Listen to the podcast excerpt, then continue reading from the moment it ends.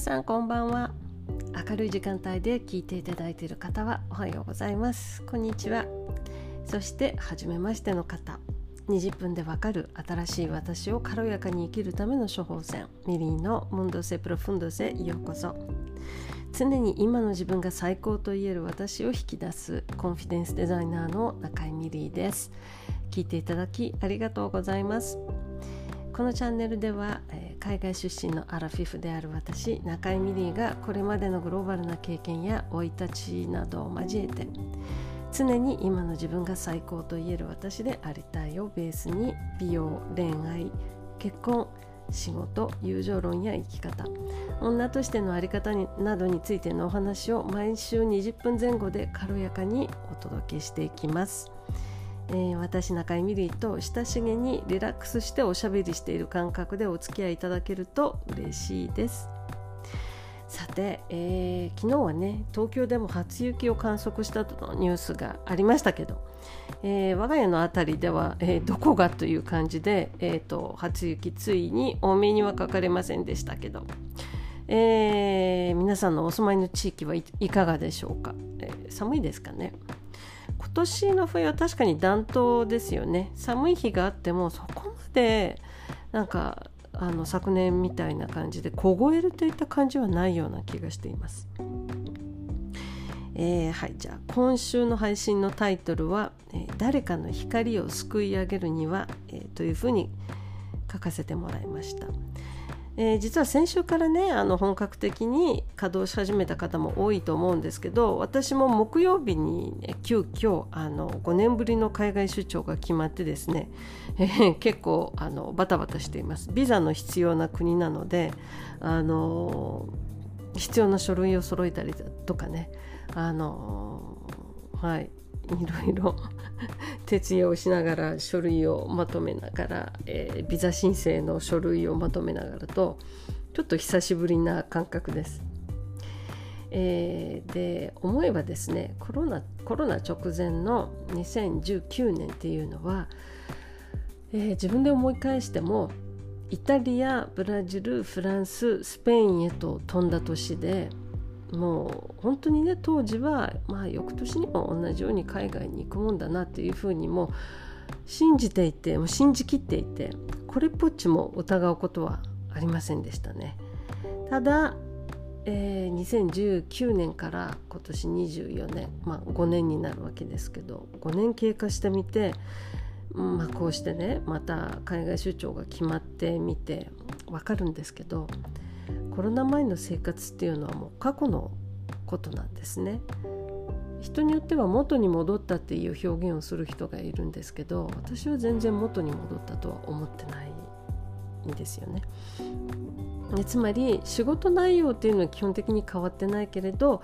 世界情勢がもう大きく変わってしまったしもう何より私自身がこの5年の間にまあ大きく変わったなっていうことを今更ながらにかみしめていてですね。で、えーと、ここから先のねちょっとしたお話はあの先生術つまりあの星読みの話にあのなるので本当に専門的なことには触れないようにはしますけど実はですね、えーと、来週の21日つまりもうきっかり1週間後の日曜日には冥王星が水亀座に入ります。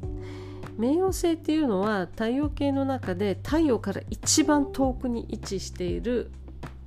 あ天体だから一番太陽から遠いっていうことは真っ暗な、えーと、光が当たらないところにいるっていうふうに私たち先生術を勉強してるとそういうふうに捉えるんですね。故に、えーと、私たちの意識が届かない、えー、分野というふうに表現されることも多いです。で、えー、この冥王星なんですけど年末に今年のね年末にもう一度だけ2ヶ月ほどヤギ座に一旦戻るんですけどもうその後は11月20日だったかな、えー、今年のね。本格的に水亀座に移動しもうヤギ座には戻ってきません。皆さんが生きている限り。あ生きているこのこれから先生きている期間はもうヤギ座には戻ってきません。えー、で水亀座に入ったら20年後の2043年まで滞在することになるんですね。で、えー、冥王星が水亀座に最後に滞在したっていうのは皆さんいつのことだと思いますか？これねなんと1778年から1798年だったんですね。実に約250年ぶり、えー、厳密に言えば246年ぶりのことなんです。はい、で例えばね太陽が ある特定の星座に戻ってくるのは、えーと、1年ごととされていますだからあのお誕生日っていうのがやってくるわけで、えーと太陽星座っていうのはだから1年ごとなんですね。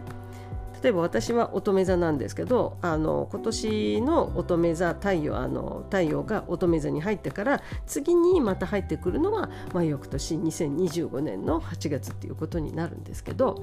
えー、このように天体にはそれぞれあのなんていうのかな一周あの太陽の周りをあ地球の周りを一周するあの期間っていうのが大体決まっていて太陽あ、まあ、太陽は回らない。私たちが太陽の周りをあの回るんですけどあ太陽は1年ごとにあ星座を巡ってくる、えー、これが例えば木星拡大の天体とされる木星だと12年ごとなんですね。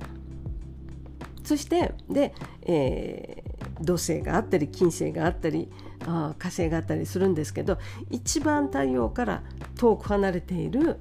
冥王星は200約250年とされています。元のあの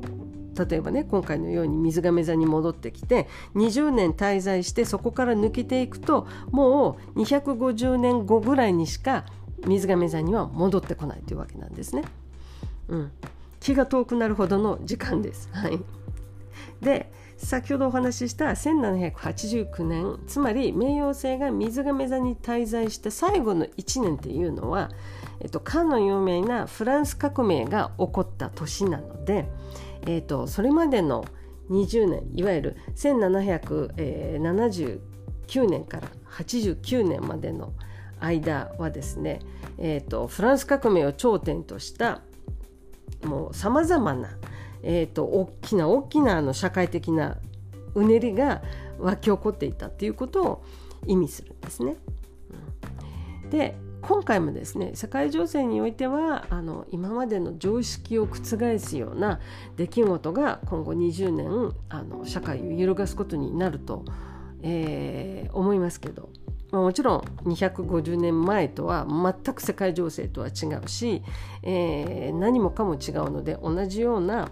まあ、いわゆる参考にならないっていうあの言い方もできるんですけどただ、えーとこれほど歩みの遅い天体が同じ星座を巡ってくるっていうことはあそれなりの大きいあのものすごく根本からあ社会を揺るがあ揺るがすっていう出来事まあ一つじゃないと思いますけどいろんな出来事がね起こることは間違いないと思ってくださいね。でこれはまあ世界情勢レベルなんですけど個人レベルで言えば特に獅子座あサソリ座獅子座お牛座アセンダントの人たちは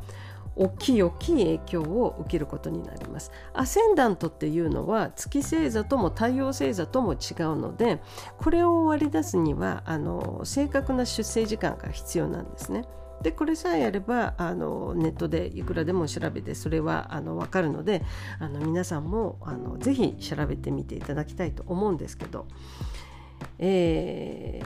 ー、はいその今のさそり座獅子座大牛座アセンダントの他にもちろん、えー、水亀座アセンダントの人 私もそうなんですけど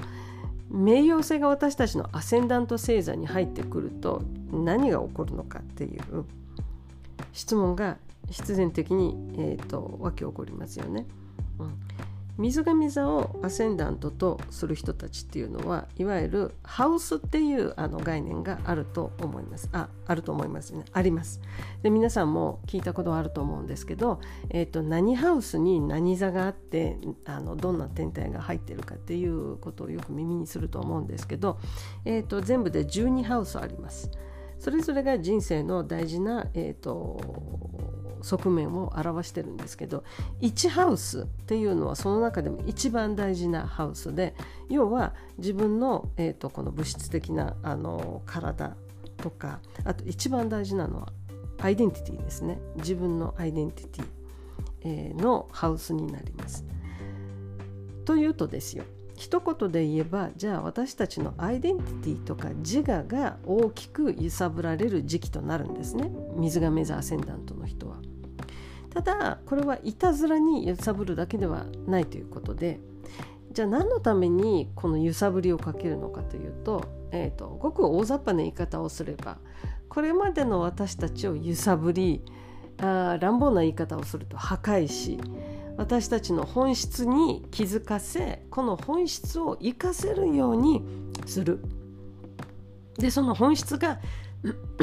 生かせられる生かせられた時にその人が自分の最大のパワーを発揮するっていうことになると言われています。なぜかというと私たちも、えーと、把握してない自分の奥底に自分の無意識の、えーと部分に眠っている私たちの本質的なパワー。これは私たちは知らないですよね。普通明るみに出てないので。だけど自分の自我やアイデンティティがことごとく破壊された破壊されることによって私たちはそこに行き着くというこういう考え方が、えーと、名誉性の、えーと真髄と名誉性が真髄とするところなんですね。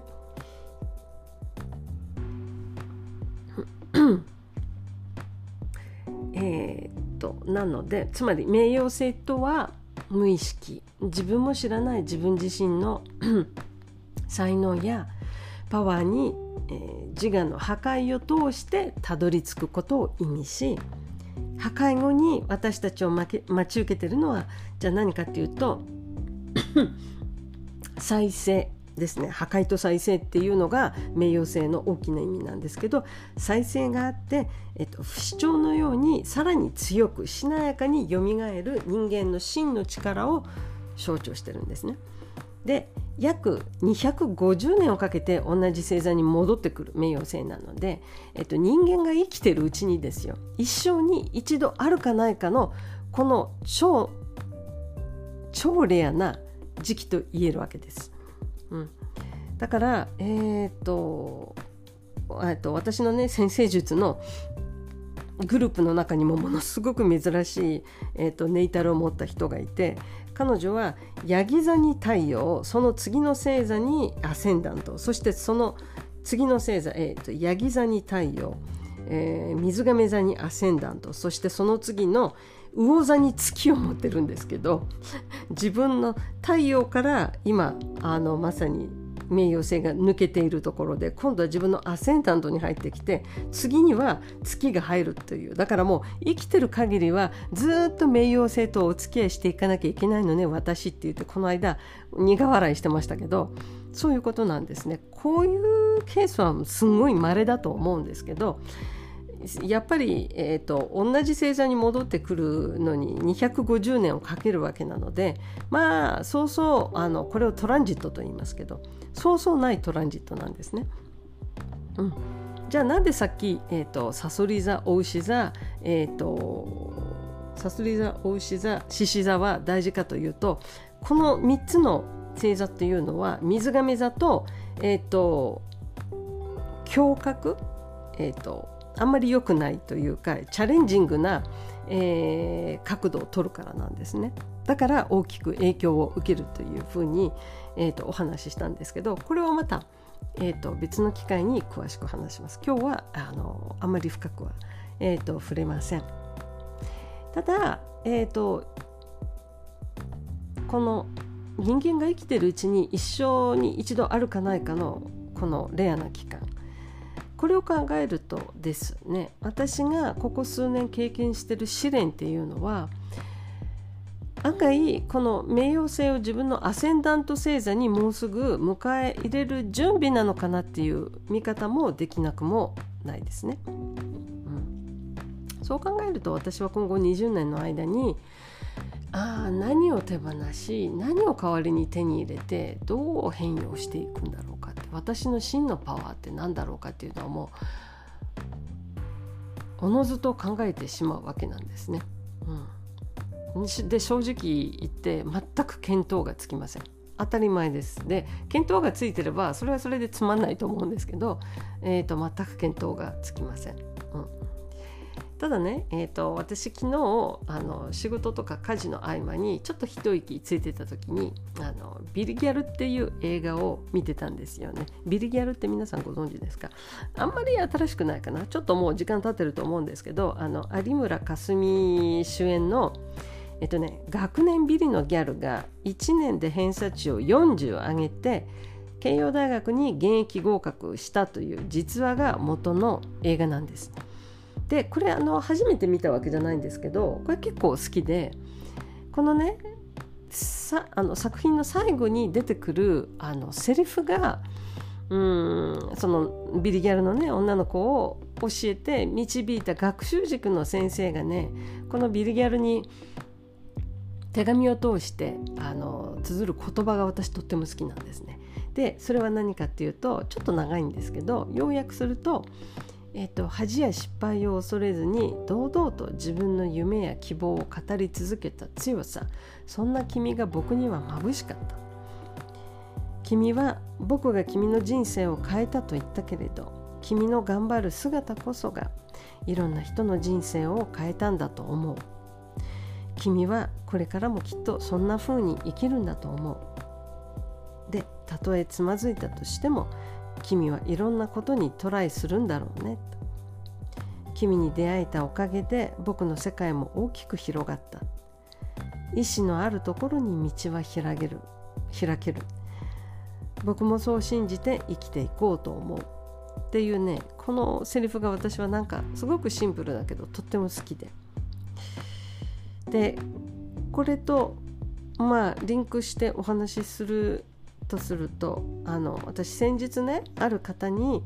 星読みをして差し上げたんですよ。でまあもちろんまだ修行の身なんであのもしご興味があればというスタンスで,、えー、でちょっとお話しさせてもらったんですけどその方は私よりあの年上でこれまでに何度かねプロに鑑定をお願いしたことがあったんですって。ただあの私の鑑定を経てあの、ね、初めて自分が持って生まれたホロスコープに意味を見いだせて救われた。で初めて自分の深い部分まで読み取ってもらえて、えーと、明日からまた頑張ろうという気持ちになれた。こう言ってもらったんです私。でそれを聞いた私の方がもううるうるってきて本当に泣きそうになっちゃって。でね私鑑定をしてた時っていうのは単にね楽しいというよりは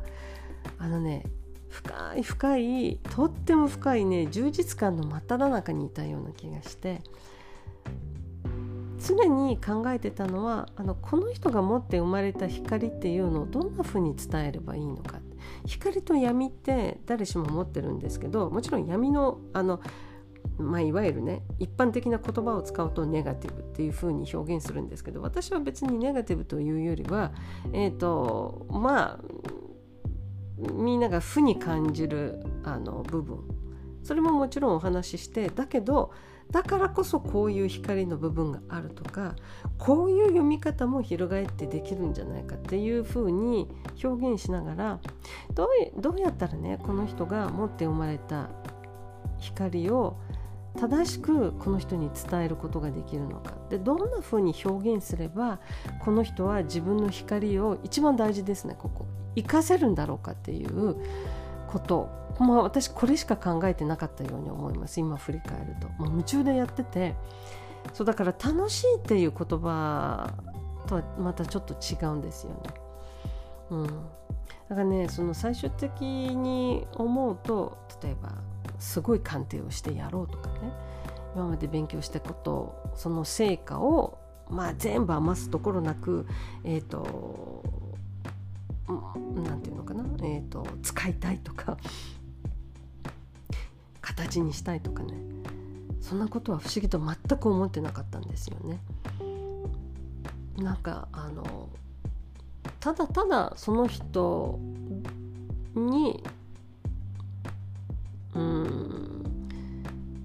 まあ別に元気じゃないというわけじゃないんですけどその方ね、うん、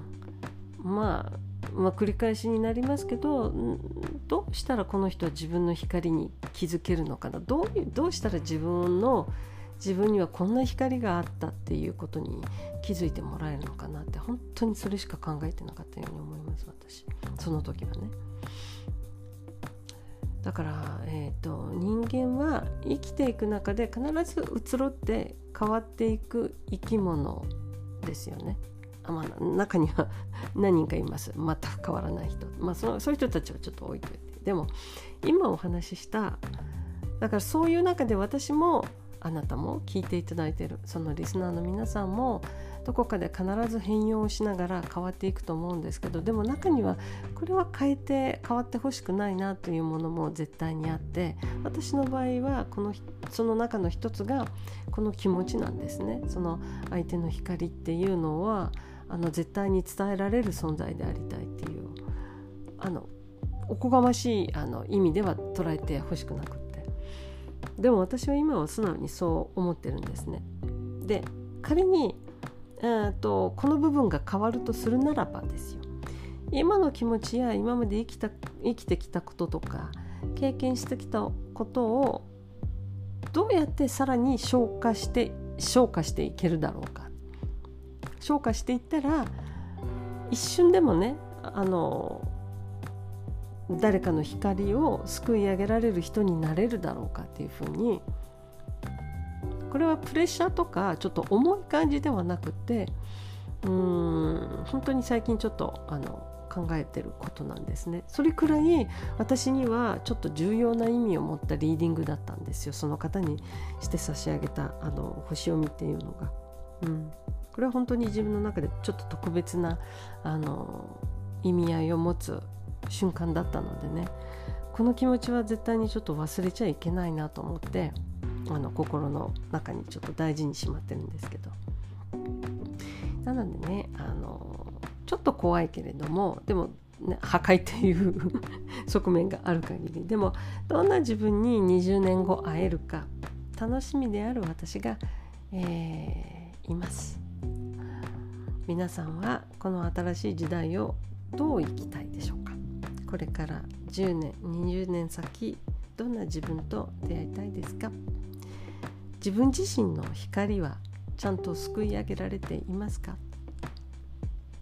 ね、今回は時代の大切な転換期となる名誉性の移大、えー、移動についてそしてそこにまつわるお話をちょっとシェアさせていただきました。でねこのチャンネルって来月あの来月2月ですね。めでたく、えーと、1周年を迎えます。イエーイ。でアニバーサル企画そしてリスナー様への感謝企画として、えーと、リアル交流会としての例えばランチ会とかアフタヌーンティー会、えー、星読みとか、まあ、ニーズがあれば今回の名誉性のあのお話も例えばセミナーみたいな形でできるかなとか、えー、そしてプレゼント鑑定とかもあのいくつか考えているので、えーと、ぜひぜひご参加いただけると嬉しいです。それでは今回も聞いてくださりありがとうございました。お相手は中井美里でした。それでは今週も穏やかにお過ごしお過ごしくださいね。素敵な1週間となりますように。また来週お目にかかりましょう。バイバイ。